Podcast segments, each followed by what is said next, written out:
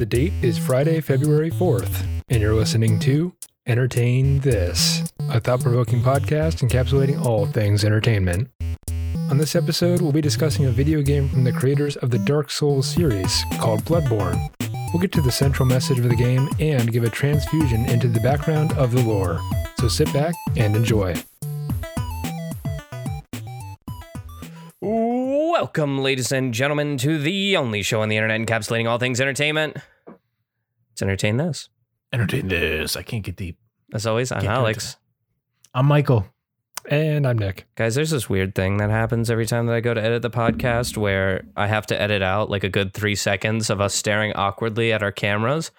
Uh, like the music plays, it does the da-na-na, da-na-na, da-na-na, and then it like fades out and it shows our faces. And then there are three seconds where it's just us staring at the camera, and then I start the welcome everybody to the only show on the internet encapsulating. And I'm always like, those three seconds didn't happen in real life. In real life, as soon as that thing clicked away, I started, and I don't know. I cut those three seconds out every week from the video version of the podcast Can we get a supercut of that? of just those three seconds. oh my god. Yeah, that would be like- incredible. Yeah, I'll make one. I'd I'd have to start now, but yes, I will make one starting It'd now. Like Linus Tech Tips. That meme where he's just like staring. it's like the can't. whole like man changes his shirt every day for 80 days. Yeah, except it's literally just the like guy. over and over again. It's just me inhaling. So it's like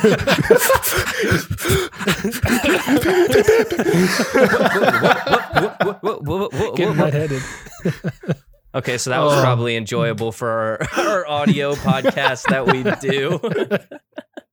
Everyone Hey. make mouth noises. Okay, like this is this is where the cold open starts. You guys hear about those Cincinnati Bagos? I might have heard a thing or two about them. You guys hear about what they're doing up in in, in Cincinnati? Yeah, they're Uh-huh. winning the football games. In case you guys didn't know, Entertain This is filmed in front of a live internet audience from the great city of Cincinnati for the most part. If you were to triangulate where the three of us are as we record this, it would center in Cincinnati. So Yeah. the the Cincinnati the Cincinnati Bengals are um are are a piece of this show's heart and they are winning games thanks to Joey Burr, uh, also known as Joey Franchise, also known as Joe Burno, Bur- Joe Burno. And he's got a good old arm, and he's throwing it to that that guy whose name he's so fast. His name is Chase.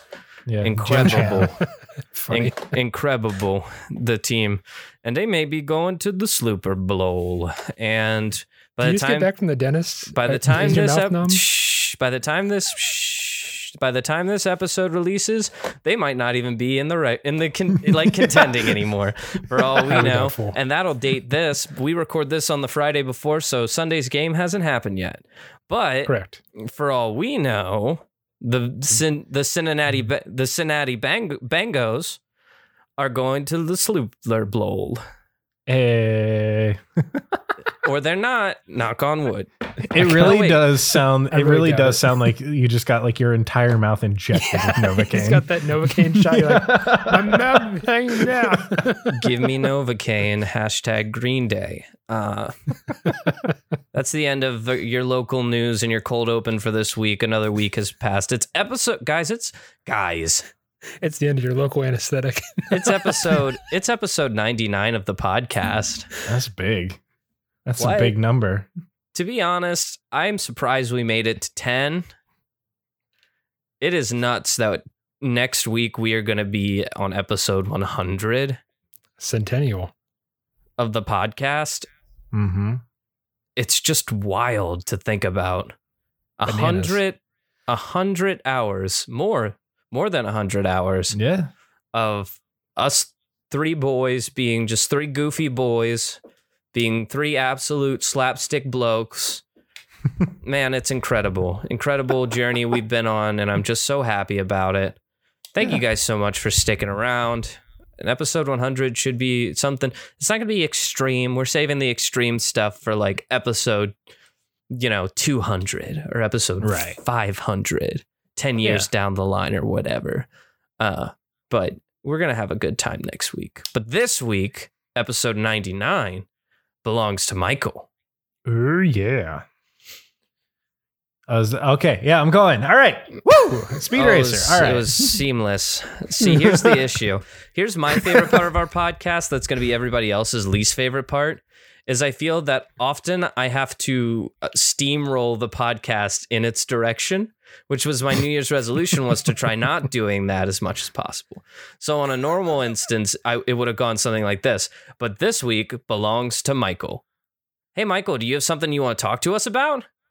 And Oh, then Michael would waiting for say, that cue. Yeah. See, and then Michael would say, yeah, guys. Hi. I'm here to talk about. I'm, I don't want to do it that way. I No, that's not like, us. I want to do it like this. I want to do It's it. not us. I want to do it this way. This is the way Yeah. I want to do it. I want to go. Right. But this week belongs to Michael.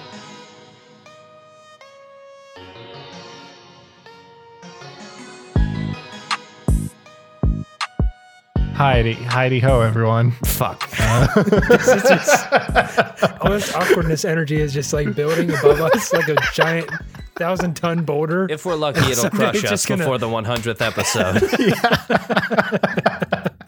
Fuck. Uh, yeah. Hi, everyone. I'm here to talk about the video game named Bloodborne. wow, Michael Uh, talking about a video game. How original. Yeah, I, I- shut up. I don't watch TV. Uh, and when I do, it's anime, and you guys make fun of me for it. Oh, we're not gonna make it to a 100, guys. sport. we're not going to make it. anyway, hey, I'll- I, it's my episode. Get with the times. I'm We're with it. all going on an adventure. All right, so a little bit of required reading for this podcast, but not so really. Like back a while ago, a few months, like six or months or so ago, I talked Sixer. about Dark Souls. Dark Souls. Dark Souls. Souls It's is that game that's really hard to beat.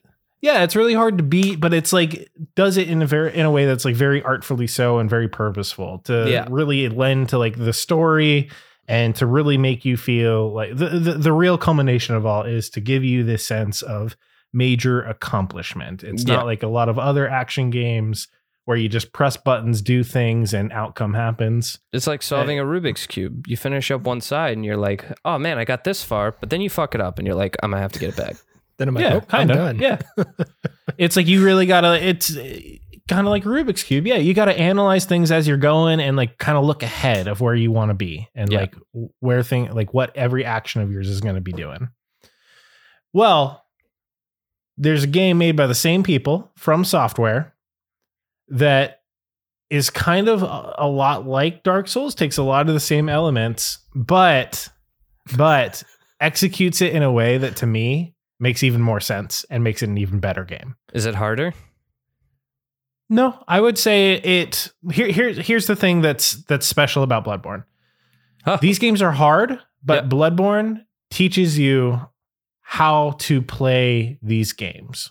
Oh. Like the other games, they've got these different other things. Like you've got a shield. Mhm, You can sit and play like really passively, always have your shield up, mhm. be ready for any incoming attack. Yep. And like do what's called like turtling because you're you're just like a little turtley boy hiding in your little turtle shell. Yeah. Just waiting for the danger to pass. Yeah. Um, in Bloodborne, you're actively discouraged from using a shield. Get out of here and with so that what it teaches shield. you yeah yeah yeah so and what it does it teaches you that you really have to analyze who whatever you're fighting and learn the mechanics in and out and use it in this way that encourages you to play incredibly aggressively in comparison to dark souls and you know what other video game you play extremely aggressively? Call of Duty. tetris Super Mario 64. Michael was the closest without going over. ooh I do get really uh, mad when I play Mario 64. The only way to play Mario 64 is 100% effort. yeah, there's no halfway. No, you can't you can't finesse your way through Super Mario 64. You're not going to beat a f- you're not you're not going to beat a fucking penguin down a No. slide of ice with 95% effort. Joey Joey Berber will tell you that. It's 100% every day. Joey Super Burrow Mario Bros. Like. Super Mario 64 is one of those games where it's like you grow up and like you have memories of being good at it and like being able to beat the levels and shit. And then you go watch like someone do a speed run and you just are like willing to throw yourself self off of the closest building. Is that what mm-hmm. this game is like? The one we're talking about today? No, I would say that like this doesn't give you that feeling. Mm-mm. Would you say it gives us the opposite feeling?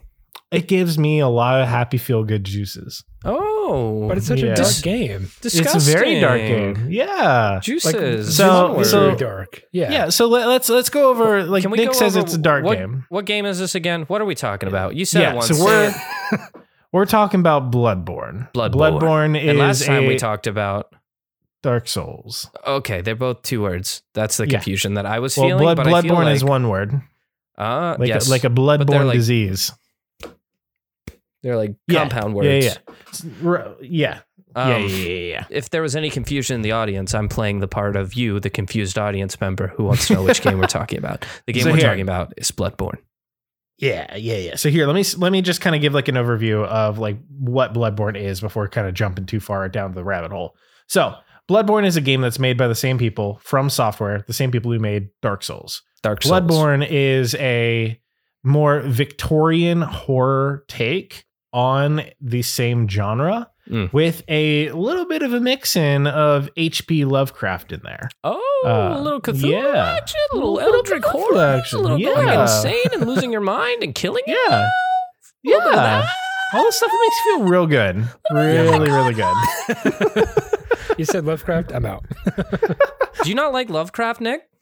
You know, like H.P. Lovecraft? Okay, The only thing- separating the artist Yes. from the art as it's so difficult to do Okay, so because H.P. Lovecraft was a piece of crap. We Yeah. all agree on that. No, he Mhm. had a cat by a terrible name. You can Google it if you want, but it's just a bad guy. I'm good. Yeah. Don't- Don't worry about it. You can Google Yeah. it later or you can Google it now. I don't care. Just don't talk yeah. about it. Anyway, like makes it also like really hard to separate art from the artist in that case because a lot of him is in the art. I mean, I'm a I'm a an advocate for never destroying somebody's love for expression, even if the person who expressed it is bad. You can hate a person and like what they Yeah. do. That's fine. What I'm saying is, uh, he was a fucked up guy who made some interesting stuff, but it was still fucked up stuff. Yeah. The thing that's unique about H.P. Lovecraft is that he was able to capture the sense of fear of everything around him that he genuinely felt in his life. Mm-hmm. Like he he was a man who was scared of everything Yep. uh, and the potential effects it could have on his life. to a fault. And yeah. Oh, I mean, like H.P. Lovecraft, he was one of those artists that like his works didn't actually become popular until well after he died. like Van Gogh. Yeah. Should we do an episode on Lovecraft? Ooh, I would love to do an episode on Lovecraft. Do we want to start thing- over? the only thing I know about Lovecraft is that uh, the Dunwich building in Fallout 3 was heavily influenced by the Dunwich Horror. the It's Dun- oh, it's okay. Dunwick Dunwick Mining Co. something like that. Is it's like a it's like a quarry. It's the Dunwick Quarry. That's what it is in Fallout. Yeah, I don't. I don't.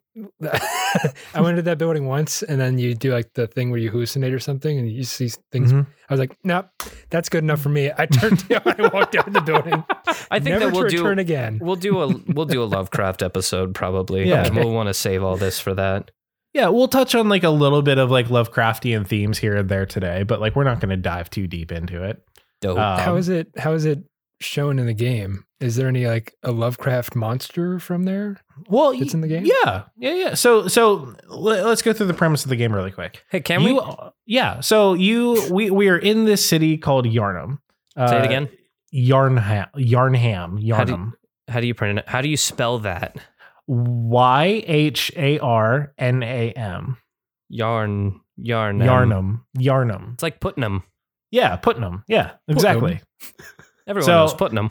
You Yeah. you are an you are an outsider. You have traveled to Yharnam, and you are here in Yharnam to receive what it's famous for for its blood transfusions.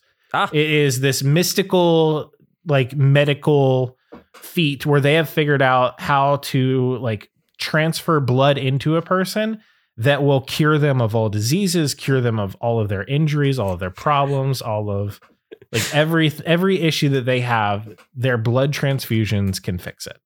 Uh, and to a certain extent, yeah, like and it works. Like it actually genuinely works. Um, there is a church theocra- theocratical organization that runs the ministration of this blood, and it is only through them The that Red you Cross. can receive it. Caught. Agree or disagree? Go. yeah it's it's imagine imagine a a world where the catholic church No. has figured out how to cure all of your diseases and, and it issues was God the whole through time. through communion like through the act of communion and receiving that little little like plasticky wafer cookie and drinking some of that grape juice wine uh, all of your problems go away uh, that is the that is kind of like Jesus. yeah you know that? yeah Like, oh yeah, we're getting our Jesus. yeah Oh my God, that's incredible. It's pretty funny though, right? That's a that's a thing. a little Yeah. sacrilegious, but whatever. Yeah, it's it's the sort of things that me- you come up with when you're in Catholic school. Gonna get me a bag of Jesus. Jesus. They're pretty good. Yeah. They're a little cardboardy, but Nick, I have a question for you. Did it, did they ever make you like practice getting communion before you were actually yeah. allowed to get communion? Okay, cool. yeah, that's like first communion. Like the entire thing was okay. Put your right hand down on your left hand. You're gonna hold it out like a pillow, like Yeah. this. Then you go up and you say, "What do you even say?" I forget. What, Can I have communion, please? You say something like that, and then you have to say, "Amen." Well, no, no, no. What it is is what the priest says something in Latin to you, and you say Amen, Yeah. and then he gives you the cookie. That's right. Yeah, he says, uh, "Body of Christ." That's what he says, and then you say, "Amen." Have I told Yeah. you guys, or have I told this on the podcast, the story of the time where I didn't take communion and a girl broke up with me? You've told me that. What? You've told me this story. Uh, so gotta tell me here's, this. here's the premise: is I'm dating a girl. track, Whatever. Well, no, because we're talking about Bloodborne, and there's a communion in Bloodborne of some sort, Yeah. some sort of a religious encounter. So, you drink so, the blood of Jesus. so it's Christmas Eve, and this girl has invited me to a Christmas Eve mass with her family. Um, I'm not Catholic, and I'd never met a girl's parents before. So I'm nervous for two reasons. Number one is because the Catholic Church is a scary place. They Yes. look scary from the outside. That's bad. They're too big. Yeah. No building needs to be that big. You go inside, so much wasted space. Why are they so tall in the? It doesn't make any sense. Anyway, Well, uh, so so there I am taking. Uh, you know, I, I'm d- doing the whole sit, stand, kneel, sing thing, Mhm, and I'm mhm, between her. I'm between her and her dad. And her dad's like this big buff workout guy, and he wrote a book once about how you can get your daily workouts while cleaning the house or whatever. Um, and I, I basically it got to the part where people were taking communion, and uh, it's something in my mind had triggered that hey, you have to be baptized to take communion, and I'm not baptized. You're So- actually right. Yeah. So I You're leaned to over to the her. I don't remember how I knew that, but I knew that somehow. So I leaned over to her and I was like, I'm not baptized. I don't think I could take communion. She said, Oh, oh no, you can take it. I was like, Okay, look, I'm not saying there's heaven or hell, but if there is, I'm for sure going to hell if I take communion. oh So I'm not going to take communion. So what do I need? What do I need to do? She was like, just take it. I was like, no, I'm not going to take it. She was like, come on, just take communion. It's like, no, I'm not going to take it. Take it. So that our pews get up and we walk up to the priest. And she like takes communion. He does a little prayer thing for her. And this old lady behind me goes, I guess because she heard us, she goes, uh, just cross your arms over your chest and he'll know what that means. Right. Because that Mhm. means like, I'm not baptized. I'm sorry, I can't take communion. Whatever. Yeah. Yeah. So I get up to the priest and I cross my arms over my chest and he did not get the message. So he goes to try to stick the cracker in my mouth. yeah, And yeah, I'm like, and I'm like, I'm not going to hell. So I'm taking your goddamn cracker. it's like a mom trying to like feed their baby. so just like, like, my lips are tight, and like he's confused, I'm confused, and this situation feels like it's dragging on forever. And I'm like shaking my head, like no. And then finally he gets it. And finally he gets it, and so he's just like does the little hand thing, and I like try to move to get out of the way. And her dad's right behind me, and then he does the thing. He takes communion, and then they talked out. They talked out in the parking lot, away from me. I was with their mom. No. And then they took me home. And then I got a text that was like, hey, we can't see each other anymore. oh no. so like, I guess I guess her parents thought I was Catholic, and that told him he's not, and that was enough. But you know, it wasn't a big deal, and No. everything worked out for the best. But isn't it a funny story about how just the Catholic Church just loves putting their fingers in little? Never mind. True, Oh my not- God. not story Long story this. short, I do know about communion. I've never taken it, and I may never. Cool. So so you get what I'm saying. Like you get you get the you get the vibe I don't of see this how world. any of that Deal. can be healing. Is what I'm saying. Yeah, yeah, yeah, yeah. So like it's it's the whole idea of like imagining a world where like if you had a limp leg and like or had cancer. It's like think about like those like healing churches and sh- shit that like It's like what Jesus now. did. He went around and he cured the Yeah. weak and the. Yeah, but imagine like an organization using that power specifically to gain political power over all of the citizens of a Yeah, so the. Catholic Church and like Yeah, the right exactly exactly. And so but through this one of the things that eventually they find out is by partaking of it long enough and frequent enough you eventually turn into a beast. Like Oh, you turn cool. into like a like bram stoker like werewolf situation So like Monster Energy. yeah exactly it's all that taurine hmm uh turns you into a bull um but i don't know probably don't Wink, know. wink. Red But- Bull may give you wings, but Monster turn you into a monster. give you give you monster turns you into a freak into a freak. I don't know. But anyways, yeah, so A freak with heart failure. so we've got we've got this like backdrop of this world and this Mhm. situation. There so what imagine like the whole idea of like you take this this thing that is supposed to make you feel better and get rid of all your problems, but it eventually turns you into this like lycanthrope, this this were- werewolf. That would that would dissuade you from wanting to take it, right? No. If you were like an actual person, like If it were You- like an actual here, okay. God damn it. I'd consider it. I I hate to get like, on a broken leg or tangents because. I don't want to like get you off your off your your rant here, but it's a little too late for that now. okay, you're right. No, I think this is a quality episode because we're having legitimate conversations. But yeah. here's what I would say: is if offered vam, if offered vampirism or werewolfism, lycanthropism, I guess is lycanthropy, lycanthropy. Yeah, so like a like lycanthrope would be like a werewolf, but you can only stay the werewolf part. okay. This is my question: is Kind of lame. would you become a vampire or a werewolf if it meant you were stuck in a hideous form forever? I the, the there's a qualifier there. Do I still get to control my actions? Uh, as much as a werewolf or a vampire does, No, I would not. because werewolves and vampires don't Yeah, to an extent. That's I mean, would, it I would with- not. It comes with immortality. I still would not. No, Nick, not interested. That's a tough one. Uh, but I'd probably have to go with being a human because werewolves, you don't see a whole lot of them around, and I would, uh, I'd have troubles uh, blending in with the Yeah. crowds. You know? now what Plus, if like- you were the type of werewolf or vampire who could disguise yourself as human day to day? Oh, that'd be cool. Yeah, I'd be cool. I'd be okay with that. I'd do that. Just disguise. Stay in disguise all the time. Then you come back home and you're like, all right, time to Hulk out. I don't know. do you guys what's- subs- do you guys subscribe to the the uh the the the Harry Potter method of like you can only become something if you are directly named it at birth? You can you What? can only you can only transform into something if you have Yeah. a bunch of really cool delinquent friends who also are turning into things. Yeah, yeah. Well, it's like the whole idea of like Remus Lupin. Like, come on, the dude was born to be a fucking werewolf. And then Lupin? what- Is that really your last name? What were the name? other marauders' names and how did that relate? Or Uh, was it just Lupin? No, his was the one that was like the most. I mean, Sirius Black. He's Turned a into a serious man dog. who's always wearing black. Uh, I thought you were going to say he's also black. That'd Yeah, be pretty cool oh. too. there's uh, Peter Pettigrew, but uh, Turned into a Pedophile. No, no, that's not it.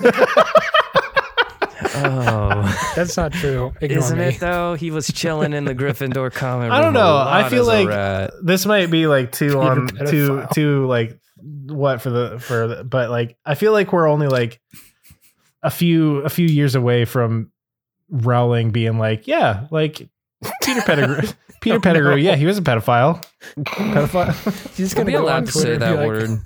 I Can I don't get my fact checker to check if we're allowed to say that word? You- This you isn't the Joe thinking, like, Rogan experience. And the whole. Well, you know.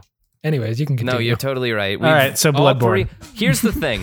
Okay, I'll say it. I'll put our cards on the table. I'll apologize for the group. All three of us have made at least one pedophile joke in this episode. Yeah. This episode. I mean, between the Catholic Church and It's just bad You got me going topics. down Yeah. We're not and- making fun of that. We're making fun of the Catholic Church, and we're making fun of Peter Pettigrew, who is also a bad guy. yeah, not, probably not a pedophile though. So No, he not doesn't not matter. He's still a bad guy. And J.K. Rowling is a bad guy. Let's continue. J.K. Rowling. Uh, that's Never come on the podcast. very- yeah. Okay, so Bloodborne. We- So imagine. So we've we've laid out this whole scenario of like this world where like you take blood, fix your problems. Church who runs it, they're bad, and you're turning blood? into. Uh, Sure. eh, sure. In this instance, it is a form of like a Jesus esque thing. Okay. Yeah. It's the Savior's So blood. give you like background information, Curious about that. the church found what's called a great old one and this is where the lovecraft stuff really like really seeps in It's like in the deep lore of this Mm. game the That's church the found Jesus figure. yeah the church found a great old one a great old one is an a being that is elevated to another plane of existence however a great old one can still exist within our plane of existence in this case they found a great old one with the name Ebrietas. Oh, Um, beautiful. Yeah. Hmm. And she is this amalgamation of tentacles, eye sockets, uh, all sorts of like Your standard yeah, yeah, your, your standard horror. Lovecraftian thing. Ugh. And she was left be she's what's known as like a left behind great one, one that was not elevated to another plane So when she's all she's of the a- great old Instead of being a great one, she's a okay one. She's still a great old one. She just wasn't like she's an she's an okay one. The, the I think like I don't remember exactly, but I think the idea there is that all great old ones existed on the same plane of existence as us at one point, but then they partook of a ceremony which elevated them to another plane of existence. Oh, like in And her that phone went that one that one where Joaquin Phoenix loves his phone. Yeah. Joaquin Phoenix. They all Yeah. get super smart and then they raise up to the next level of sentience and it, they Yeah. can't be with humans anymore. Right. Yeah. I exactly. see. I see. Yeah. I so see. except Ebrietas was one that was left behind, and it was the discovery of Ebrietas that, and it is through extracting her blood. Is she alive or dead? She's alive. She's just chilling, letting people take She's her just blood. chilling, and you actually can fight her Why would I want that? because she gives you weak. uh, a lot of power, and she gives you, I believe. So This she gives been she gi- enough. she gives you some stuff that lets you progress in the game. Free Ebrietas 2022. Yeah, yeah, yeah. yeah. She's chilling in a chair. She's Is it getting a blood chair? drawn from her. Mm, no, it's more like a big slug monster. Oh. Oh, I'm Yeah. imagining her like s- chilling in one of those Red Cross tents or whatever. She like She's gets got free like cookies the, afterwards. the world's largest great cookie yeah. and the world's largest great They're like, one "Oh, you're a apple little juice lightheaded, box. Eat some cookies. Yeah, there you go. And she's just chilling. She's like, "Oh, Yeah. what's up?" Thanks for donating your blood. Bye. and so so basically this church uh they have figured out how to tra- how to turn her blood into the old blood uh, the great old blood Yeah, that must Uh, be a hard transition. yeah They're and- like, "Oh, we have all this regular blood from the great old one. How are we going to turn into great old one blood?" And then they like look at it for a little, and they're well like, "We because like did the it." thing is like they don't It's plasma. bleed like how we like they still bleed but like they bleed like this white like mucusy blood but. Does not it glow? like I imagine it glows. no it doesn't glow Ah, it that's doesn't lame.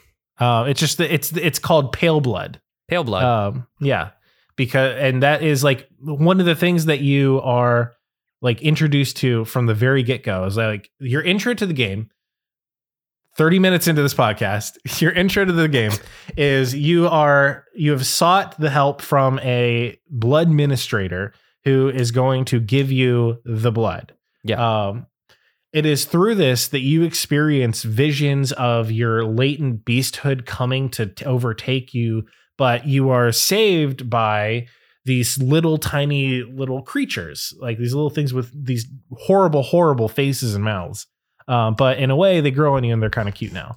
Um, we played this game together. We made the Smurf Yeah. Man. yeah, I've shown you this game. um, and it's through this that you are saved from the beasthood, essentially. Like you are saved a some force within this world is causing you to not be able to perish. And instead, you get sent to a dream like world where you are in this dream, and in this dream, you are safe. It is called uh, the hunter's dream. And Mm. you have taken on the role of the hunter. Uh, when you return, you return to what's called the waking world. So the world where everyone is awake, uh, where things are actually happening. Inside this dream, things time is in this weird, like convoluted, suspended state. a bit of a Jeremy Bearimy. Yeah, exactly. Um, and so it's through this that, like, when you first wake up after receiving the blood administration, you receive a letter. It is just sitting there, and you can completely miss it. You can walk right by it and never even look at it. But it says, "Seek the ol- seek pale blood." Seek pale blood. Essentially, that's not the exact wording, but it essentially says like seek seek pale blood to end this nightmare. Hmm. Somebody get me Uh, and. So basically, from before you're ever even introduced to the concept of great old ones and what that could possibly even mean, the game is straight up telling you, like, hey, there's going to be HP Lovecraft monsters. Go find them, go kill them. Wow. hey boy, yeah. uh, and it's through this that it is now your job as the hunter to make your way through Yharnam and to defeat all of the different monsters you come across eh, with the eventual goal of trying to end this night, this everlasting night, by seeking pale blood. So is it actually night out all the time? Yeah. So like one of the really cool things about this game is that like as you're actually doing like making progression like through the game, the world will change state. Like it'll like progress further and further Mm. into the night. Uh, oh, that's to- not good. yeah. It's like and that kind of like and what that does is it like creates the situation where the further and further you get into the night, the more crazy shit that you can see. Like you have in Dark Souls you have like two currency. You have souls, which is like your primary method of leveling up, Mhm. and you have humanity. Uh, and if we remember back to the episode that we talked about, the whole idea of being you are an undead, you regain your humanity, and that is a resource that you can spend. Right. In Bloodborne, your two forms of currency are blood echoes. Uh, so it is the echoes of the blood that you have like spilt that night. Um, so it is like the remnants of those people's power. It's easiest to just think of them kind of like as souls again. Um, but then your other form of currency is insight. Because so much of this game is centered around the idea of in- insanity and like your own mental state. very Lovecraftian. Yep. And the idea is is that as you gain more insight, your ability to see things in the world increases. Ah! So there are things that are only revealed to you when you have enough insight. That's spooky scary because what you're saying is that the more crazy you are, the more things you see. It's essentially like and even like the whole even like the image that they use for the insight icon is like a head breaking open with like it like this phantasmal shit just coming out of it. It's a unicorn. Yeah. Ugh. And so it's from the get go, from the, even like the basis core systems of this game, is it directly related to the plot and the themes of everything that you're going to experience? So does this relate to in any way? Is this set in the same universe as like the first two Dark Souls games or no? No, so it's a completely separate universe, and Okay. hence why it's not like Dark Souls three. That's all. Yeah. Okay. Is Dark and even the different Dark thing? Souls games take place in the same universe, but different worlds and shit, and different timelines. It's all But weird. basically, Yeah. Bloodborne not related to Dark Souls in any way. So I the, can, o- the only thing that relates it to Dark Souls is the individual mechanics and the people who made it. okay, okay, Yeah. I'm on the same page now. What? Michael, Huh? who are these little guys? Who are these little guys with the weird faces? Why are they touching me? Oh, Yeah. Get them off. the- Who? The little guys Those with weird are- faces who saved me from becoming a big old monster, Nick. Get your head out of your eyes. Uh, those are Smurfs. the. I Don't think that's right. Okay, so okay, well, if they s- chose to save you, what's up with that? Why'd that happen? Uh, so, I mean, like in any HP Lovecraft thing, a lot of this stuff can be explained away as like it's too complex and past our even brain yeah, but that makes minds bad to be able. podcasting. Yeah, so I don't know why. I don't know why. It's too They just- complex. They just decided to save you. Yeah, so it's like essentially I don't know if it's something that was like purposefully done by the blood administrator to you or what, but like you have been you ha- are an outsider, which makes you an outcast within the society. Yeah. And it is through the means of blood administration that you become a hunter.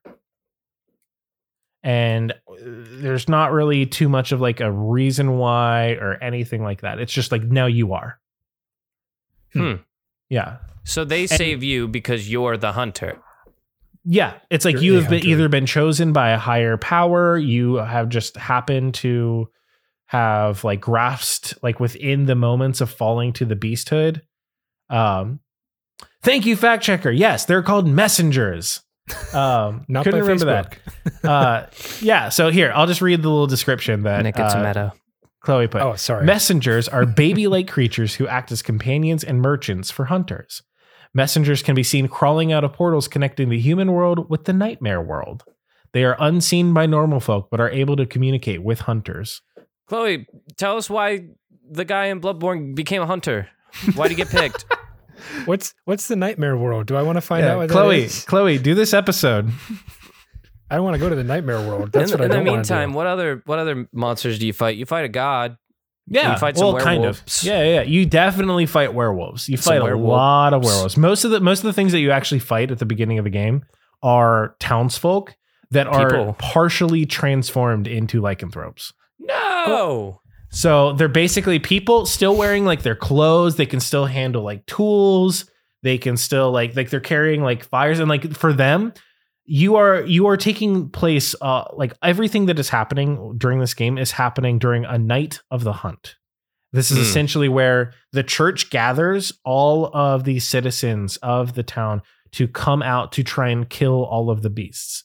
However, all of the people that are taking place in the hunt have already succumbed to their beasthood. So, And so they are- everybody's a beast. Every pretty everybody's a beast except for a select few hunters that you'll encounter throughout the story. Ah, and I'm one of Yeah. them.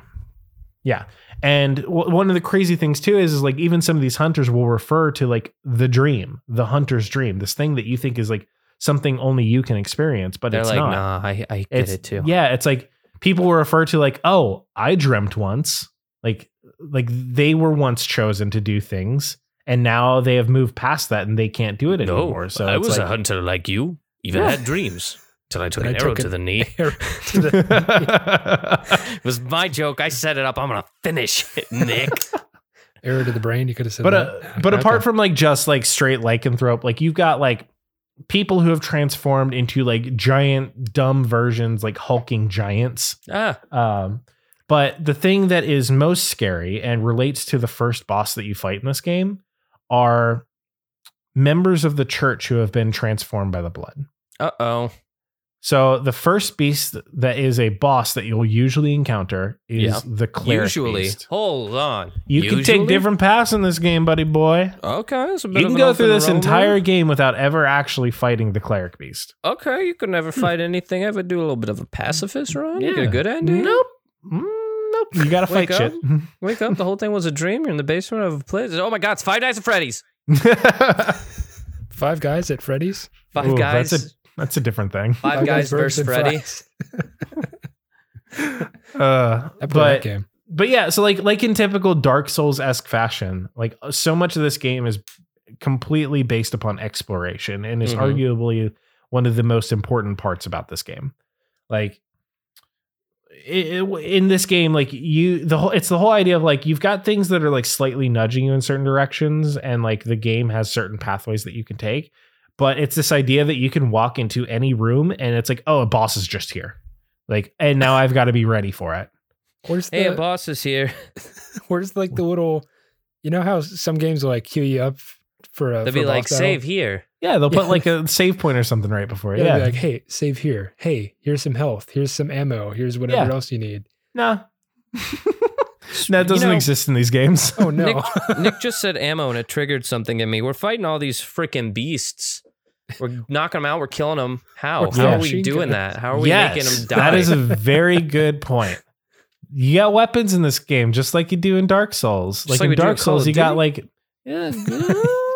Do you have an AR-15? so in Dark Like, so in Dark Souls, in Dark Souls, you get like a much more like traditional medieval fantasy Get a like, sword. weapons. You get swords, you get Okay. you get like axes, you get And shields, you you get a bows, you get crossbows, uh, you get all that sorts of stuff. If you Um, use a shield, you suck. in Bloodborne, Is that true? you get what's called a trick weapon, as well as a gun. Oh, there, there you go. You get a gun. yeah, yeah, yeah, yeah. And like a Victorian like blunderbuss or pistol. Oh, like a Michael, don't thing forget the gotta most important tool of all that you get A magic wand. You get These- brain. these oh. hands. Oh. Yeah. Well, the first the first enemy that you ever fight in the game, you have to fight it without any weapons, and usually like so. Intro to the game, you wake up from this table, find the pale blunt, huh, da, da, da, you walk out, you walk down this long narrow stairway down into this opening in this clinic. There's Oh, surgery clinic. tables everywhere, and you Look, see I this giant lycanthrope Oh. feasting upon a body Oh, no, right in the middle of the man. room. You don't have any hand, like you got hands. I don't have hands. You don't have. Oh, no, you don't I have any weapons. You don't have don't have any any way to deal with this. Oh, shit. And so you're either. faced with this fact of like, okay, there is a pathway beyond, like past it. Okay. I can either make a run for it or I can try and take it on. Most people try and take it on because it's it's an action game. It's your job to fight, and why I'd like would to game? roll persuasion and convince it to be my friend. What's your uh what's your um Oh, It's been a while since Nick has persuasion played D&D. persuasion It's okay. modifier. What's It's okay, your, buddy. uh, Don't worry about it. What's your thing for this stuff? Persuasion modifier was You right. tell, give me a number between one and ten. it's probably like 15 or so. Yeah. so you get a so you get a gun, you get it hands, you get a trick weapon. Yeah, Uh, yeah. trick weapon And is the gun. no trick weapon is not a gun. It's a Okay, what's the thing. tr- what's Some the of them trick can weapon? be guns though. Okay. Um, so a trick weapon. It's the idea that you have a weapon that can take on multiple forms. Oh, so- dope. Yeah, and That's so like, like, uh Nick, what's that one game you liked? Control. Control. kind of. I would call I would call that little SCP gun thing like a little trick weapon. What was it called? The uh I don't know. Continuo, I think. Yeah, the But bus seat you- is not there today. but like say like you like one of the weapons that you can get is a is just like a little straight sword. It's a straight sword, but you stick the end of it in this giant cement block on your back, and it turns into a hulking great hammer. Oh, that you can use to smash the monsters that you face during the night into bloody pulp. well, well, well. Nice. Others are ones that you have that is just like a saw blade that is like rounded around a handle. And then you engage it and it completely extends the saw blade up and out. Uh, It's like Daredevil weapons. Yeah, yeah, yeah, yeah. Um, and every single weapon in this game is a trick weapon and has two forms, which makes like even though like this game, like traditionally like Dark Souls games, you can get like like hundreds of weapons. So you can get like tens to hundreds of weapons. In Bloodborne, there's like under twenty or under thirty, but because each of those weapons has multiple forms, makes using each one feel so much more unique and more memorable than any of the weapons that you can get in Dark Souls. So how do you hmm. get your trick weapon? So You have to find it.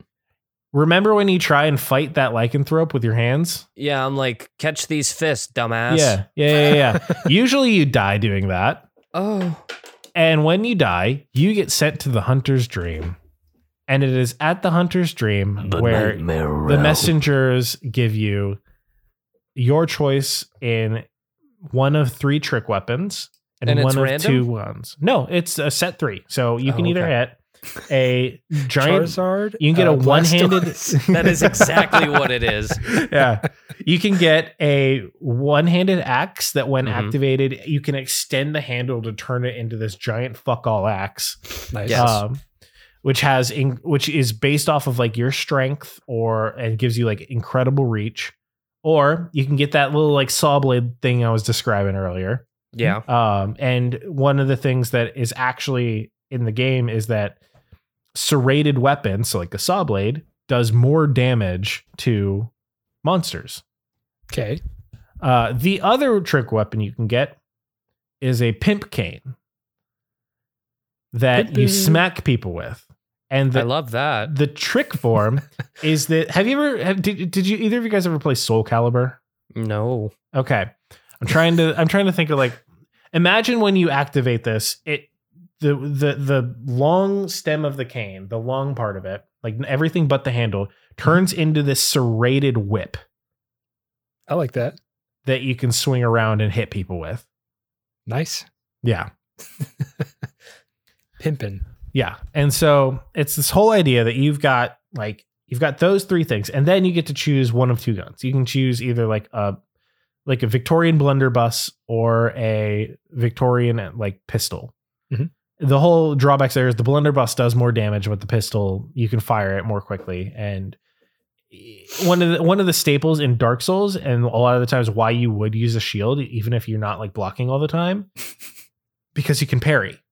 Like when like you are bound to the same rules as an enemy and when you can see that they're coming to attack you, if you time up that parry or just right, you can completely disarm your opponent.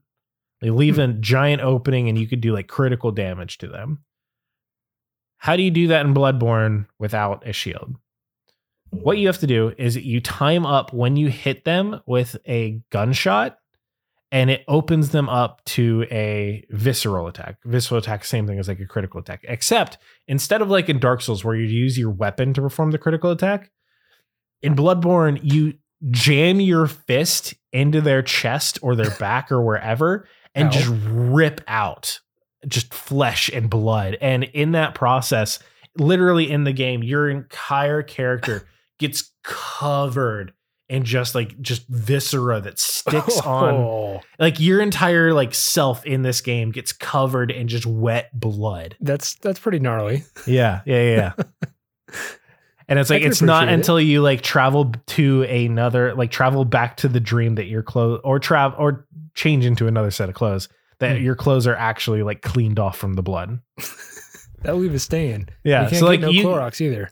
So like if you go the whole game without ever like traveling back to like the hunter's dream, which like I don't think you can do. Like you can just accumulate blood and just get like literally every inch of your character covered in blood. Oh, yeah. it's on in layers. gnarly. Um, and that's one of the things that like really differentiates Bloodborne from Dark Souls. Is Dark Souls is a lot of these like high fantasy things that like you you feel accomplished when you're doing it, but like nothing ever and like you feel sa- a lot of satisfaction whenever you do anything in Dark Souls, whenever you succeed. Mhm. In Bloodborne, you get that same sense of success, but just with this like sense of just like like badassery, like rip like rip and tear through every enemy in your way. Mhm. Um and it just is so satisfying. it's like Doom, even when you're killing even the most insignificant of monsters. You Yeah. just- You can just, just yeah. And actually Doom is a great segue into this next point. You know what's great about Do- uh, Doom? Huh? The music. Oh yeah. Yeah. You know what's has the exact same feeling in Bloodborne? Minecraft. It's nope. Nope. It, Bloodborne's music. yes. Bloodborne's music has so much of the same exact sense that Doom's does in such a different way. So Yeah, like in like- Doom, yeah, you because like electric guitars in a medieval game. Right. You want to explain that to me? so instead of like in in Doom where you have these like heavy synths and like like like gut wrenching guitar riffs and just like putting that overdrive on maximum and all that shit. Bloodborne, much like the scenery around you, borrows from like Victorian orchestra. Oh, thank Hmm. God. That's exactly what I wanted you to say. yeah. So the so whole time you're like fighting, it's like. Well- So imagine like instead of like when you're fighting like a boss, like instead of having just like it's like you get like individually customized per boss music that is just like, like these heavy, music. deep like bass, like like an orchestra bass. Oh. like a Where it's like- double cello or whatever. Yeah, and then so you get that, and you combine it with like a chorus over top of it, like spouting this like Latin at you and just like yelling. And there's like there's music in the Bloodborne soundtrack that to this day, like I listen to it and it's just like, oh yeah, yeah, All right, now I have to go play this game. yeah. Like that the, sound there, alone convinced me. the, the there is music for uh there's the music for the cleric beast, that first boss that you fight, and then there's another boss that can be your first one. Uh, his name is Father Gascoigne. Um, he he is a hunter that is in the process of succumbing to his beasthood, Oh, no. good. and so the first half of the fight, you Where the fight him. at? Well, that's the thing is like he's a father, but so much of this is like church related. Is Oh, he a clerical father or is he a father father? Probably clerical. Yeah. I'll spare you the details. He's both. Um, What? You find Oh my you- god! You, find You his daughters. You find his Spoiler alert, daughters it's locked like, up. Uh, it's like that one new show that just came out. Yeah. Don't, Chloe. You're typing it. Don't type it. okay, never mind. it's Marty. But You one, are one of the things is before you get before you get to Midnight fighting Mass nailed it. It's like There you Midnight go. Mass nailed it. But before Midnight you Mass. fight Father Gascoigne, you actually like while you're exploring, you can come across his daughters who are held up in their house with like all of the houses also have like are they barred. They've got like incense in front of them, which like uh keeps all the monsters away. Um I don't know what you're linking at. incense. Oh, okay. Sorry. Yep. Uh I- I but anyways, and on. like They're the all- daughter one of the up. daughters will like Little priest You can- daughters. yeah one of the daughters you can like You get what I'm ta- getting you can talk to her and she'll she will seek your help she tells you that like her mother has gone out to try and find their father who hasn't come back from the, his hunt for the night Oh, uh well you go you fight father gascoigne with and he makes no indication of like he has daughters or anything. It's just like it is your job as the player to put those two pieces together. Um you fight him you kill their dad. Ow. You and one of killed my one, one of the one of the things that's is one of my favorite Yeah, parts about this fight is like halfway through the fight, Father Gascoigne will transform from a person into his beast. Like so he goes from like human who's fighting you in the same ways that you would fight other like humans and hunters because he's a hunter. Um and he goes into full on feral like beast mode. Like he stops using all of his weapons. He just is roaring at you using his claws and his hands and like his mouth and just trying to rip and tear through you. Beast and it's at that moment where he transforms where the soundtrack for his boss fight goes from like all right, yeah, I'm feeling it. I'm feeling it. So like you know that like gif of like the kid in like the uh the red turtleneck sweater who's like got his hand he's just going like having his eyes roll back in his head with wind blowing. He's just like whoa. it's like that that moment in the music makes you do that. Now I see the gif in my head. Yep. exactly. Exactly. Not for dear life. and it was like it's for most people it's like during that moment is when like okay like the gameplay i get it the setting i get it the music i get it everything is just this perfect amalgamation into this just grotesque but so enjoyable of an experience oh and then to make matters worse after like during the boss fight with father gascoigne if you like run around the arena up on like a balcony right inside the boss arena is the corpse of his wife with the brooch that the daughters told you to look for. cool. Yep. Which you can then take to the daughter. It'd be like they're both dead. you can either be like, you can either give her the brooch and be like, hey, I- found your dad, killed your dad, dad killed your mom. Now you're an orphan. Jeez. Or Uh, or you can tell them nothing and just leave them leave them in the despair of like what happened to my parents. Um one of the things too is like eventually you get the ability to like send villagers to safe houses because like as the hunt prog- as the night of the hunt progresses like things are not getting better the villagers are just getting more and more like beastly and Good. grotesque uh, and so it's the idea of like anybody who's out in their houses like they're not safe. They have to go to like specific places in order to be safe. There's like a chapel which is run by this creepy little dude who just like caretakes after it. Or you can send them to the clinic that you woke up in where the the person who runs it will take care of them. Well if you uh tell the girls if you well if you tell the girl because at this point you only know that there's one. Like if you tell the girl like hey your parents are dead but i have a place where you can go where you can stay safe they will try and navigate these same streets that you are navigating. Imagine like a 12 year old girl or like a 10 12 year old girl, girl trying to navigate their way through these beast infested streets. Bad. To try and make make it. it. to one of these. Yeah, it wouldn't wouldn't actually uh, work out pretty well. No, so is think it like an escort mission at that point? No, you never actually see her attempt to make this this journey. Oh. What happens though is at another point in the game, after you have told her this and you are navigating through and like have reloaded at least once, you make your way through and you find in this sewer that li- is a direct line from her house to the chapel safe house. Mhm. It is like the direct route to get there. You get through there and you fight beasts. And at one point, you fight this giant pig that is like just that has grown grotesquely huge. Um, you fight it, you kill it, and it drops a bloody white hair ribbon. Oh, cool. It killed the girl. Yeah, the pig kills the girl. Oh, Okay. Why? Yeah. Why did the pig turn into a beast though? Are they giving the blood to the pig? No, the, blood- person turned into a, a pig beast. Oh, okay. Well, no, no, no, no, no, no. In this in this sense, it is a literal pig, but the pig has probably has eaten the people Oh. who have had the blood, and so Because it's pigs will taken eat on. anything if you didn't Yeah. know that. Yeah, yeah, yeah. They'll eat bone. They'll yeah, eat. yeah. If you get But- rid of a body, you throw it into a pig's pen, it'll it will be gone. yeah. Good But know. that that is just like a little slice of like the like despair that this game can throw at you.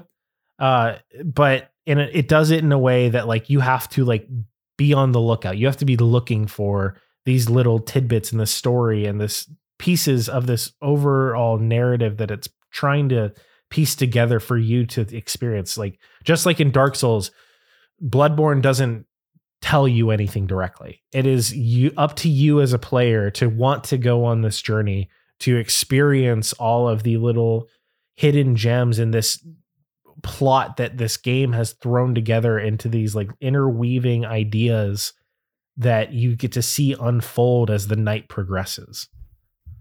Does it Hmm. ever turn into morning? That ends. I think you never stop mourning. Well, it, Yeah. I will say at the end of the game, uh, you are faced with a few options. Uh, you at the end of the game, you essentially you kill like you kill the eldritch horrors, and you are That able word for Kentuckians. It's just so hard. horrors. Horrors. Yeah. Horror.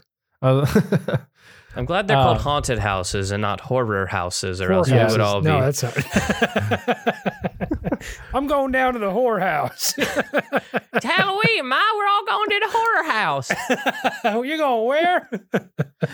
so at the end of the game, so It's a in the hunter controversial in the hunter's huh? dream, there is a old man who's just there and he's just watching over everything. His name's Gehrman. Um, at the end of the game, you after you have killed and finished your your mission of whatever this like higher being has set out for you, you have you've accomplished it. You go to Gehrman and he gives you two options. You can either uh, choose to die in the dream, which will grant you, uh, which will wake you up within the waking world. So it'll end the night.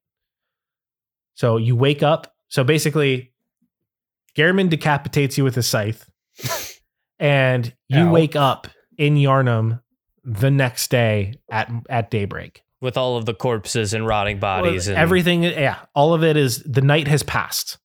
Like you Can I are guess on what the other option is? Sure, I'd love to hear your guess for this. You die. You No. stay in the nightmare realm. Yeah, uh, basically, you can refuse Gehrman, and he will. He's been wheelchair bound this whole time. He will stand up from his wheelchair and then beat the ever living fuck out of you. Damn it. And if you manage to beat him, you take his role. You are now stuck to the stream. It is now, you, your now job. you are stuck in the wheelchair. You are you are now stuck in the Oh wheelchair no. to uh, to help guide the hunters who will come after you. Dope. so that's you only get the shit beaten out of you if you if you like try and tell tell them a little fib, right? Yeah. Well, That's no, it's not even it's not even like a fib. It's just like like do you want to return to the waking world? Yes or no? The answer is always It's always like if if if yes, I'll kill you and you'll wake up. If no, I'll kill you anyways and you'll wake up.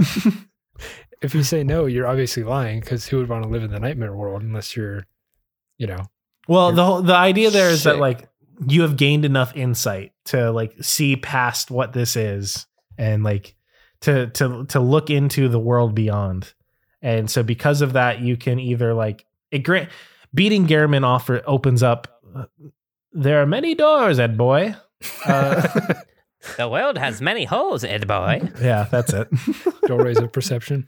that's that's basically like like imagine the narrative for this is like a Victorian Eldritch horror version of Rolf from Ed Edd n Eddy. Incredible. Yeah, that's how we'll, that's how we'll cap this thing off. Last last question for you, Michael. yeah, yeah, yeah. If you could sum up what maybe the game developers were trying to send as a message in about, I'll give you ten words. What would That's it too be? short. Uh, I'll give you 10 paragraphs. be afraid of what you can't see. Um, that's horrifying. But afraid- persist, but persist through the nightmare. Persist through the nightmare. Okay. Are you counting Be- those words? Be afraid of the Catholic Church. Don't give I got blood it. to I Catholic got it Church. in six. Be af- be afraid of seeking higher knowledge. Yeah, there you Be go. Be afraid of use for for what you for what you may find could sh- could shake your entire perception of reality. bloodborne pathogens are a new discovery. Get tested often. Ten words. Nailed it. There you go. Just don't share needles and you won't get bloodborne pathogens, hopefully. When we come back, quick this with DJW. Hey.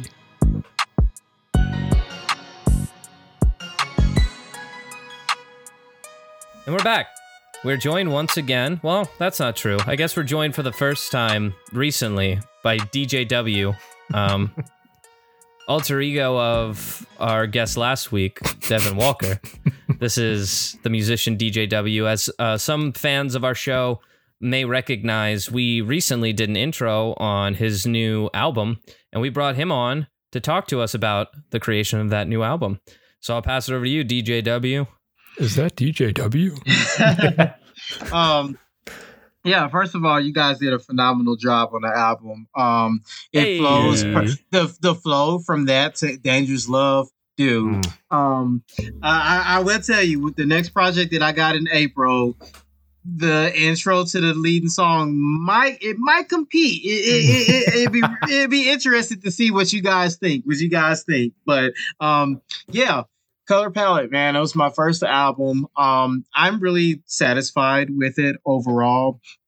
Um pretty much my goal for this was um i really with as humble as saying this as humbly as possible i was really trying to make a statement with this. Um i really wanted to prove a point that you know like hey i'm not saying i'm better than anyone but i know how to do this you know Mhm. like you need like i know how to make a beat how to give it to an artist and make a top hit for whoever that person is um so that's why you can go through and you see it's a different variety of beats it's not really one kind of specific theme um and that's really what i was trying to the goal was to do and what i really think was successful because i feel like you can ask a lot of people who listen to the album and you hear their favorite tracks being different ones Mhm. you know so yeah. For sure. So one of the things that you had said was that the name color palette has a significant amount of meaning, right? You went Uh, with yeah, the name so- color palette. Yeah, yeah. So the uh, meaning of color palette basically was, you know, this album is my color palette. Like I'm the artist, you know, taking all these different artists and all the different beats and bringing it together to make one, you know, complete painting. And when you look at the painting, it's different. You know, it's a podcast. It's opening with a podcast, and then you have a new artist, Will O'Keefe, and then you have a pop R&B hip hop artist singing, and then you have a straight R&B classic 90s sounding track. You know what I mean? Then you have used to straight, you know, gangster kind of club vibes. You have champagne, more Mhm. classy, elegant, motivation, good workout video. So when you look at the whole picture, it's a variety. You know what I mean? It's a color palette you're looking at. Mhm. Yeah. So It's an arsenal. yeah, yeah. That's awesome. I really appreciate worked that with- too, because it's Yeah. it's not just like one genre that you stick to. Because granted, that can get a little repetitive if you listen to the album like twenty times Right. over. yeah, it, it, Yeah. it's kind of like Yeah. this, the, like your album. It was not the like the 16 pack of Crayola crayons. This is the Uh, fucking 72 pack with the with the sharpener on the back and everything. Mm. So you worked with a lot of artists. Do you want to talk just kind of briefly about you know the artists that you worked with and how you met them, or how you got together this band of uh, creative people? Yeah. Um, so I can briefly go through it. So um track one starts with obviously you guys. Um obviously one of your members. Um it's someone that's close to me, uh my brother in law, um, Alex, and then um Hey, we know him. been uh been a guest uh for you guys and I listen to you guys' podcast as often as possible. I typically don't go no more than two weeks without at least listening to I would say two or three of your podcasts. To for sure, Wow. no more than two weeks. Um um so like I said, reached out to you guys. I kind of had knew you were gonna do your thing, kind of had an idea. You guys took it to the next level. Um then we get to Dangerous Love and Soul Searching, the second and 11th track with Willow Keefe, who's a good childhood friend of mine. Um, recently moved down to Atlanta. Um, is really getting ready. Um, kind of haven't heard much from him. The most is probably with tracks under me, but um, this upcoming in the later year, he has an album um that's actually executively produced by me. That's in the works right now. Um, so that'll be coming out later, and a lot of good things with him. Then of course you have the party anthem, parties and drinks with uh Nomad Shit um talented talented singer. Um as you can tell by that song very chris brown pop you know vocals but can spit some bars. Um so he has a couple of projects coming out. Um crazy tracks like crazy love mini skirts um that was really so i was telling alex a while ago that that actually doesn't have a featured artist quote unquote. That was either a computer generated loop vocally um taken by me and then I just manipulated it to make it sound like a full song. Um so Crazy Love and Mini Skirts actually isn't a like specific artist. And then obviously you have Secret Lamage, um, talented engineer, producer, um, songwriter. And then um, you got the king, the legendary, the bar master, 94 Dro, 94 D R O W. Man, just champagne just if you listen to champagne and Mhm. motivation like the flow his flow is ridiculous. He actually just released an album um his solo album last friday. Um so if you guys your listeners are interested in hearing more from him then definitely check him out. And then the interlude um omega melodies who's a great producer and uh songwriter of mine uh really talented. He has music coming out and has a project out himself. And then just threw in some ear candy, the uh, voicemail from my good friend Travis that's in there. Um, you know, that was just kind of kind of give a break from music, kind of just put some comedy, you know, a little skit. He says there. he's gonna stab you. But- Yeah. yeah, yeah. The running Nick, Michael and Nick, basically the running joke, not to run over time, but the run the running joke is that Travis always wants to be put on a song. And he's one of my close, he's one of my good friends. And he always calls me in the studio while I'm in the studio, and I always ignore him. So that actual voice message was when he was upset that I wouldn't put him on a particular song. So when he sent me and left me that voicemail, I was like, Yeah, I'm putting it on the on the album. Um, so yeah, it's just like a it. it's a yeah, basically. Um, well, he actually he can't actually rap, so you might see him actually be on the track sometime in the future. But We'll see.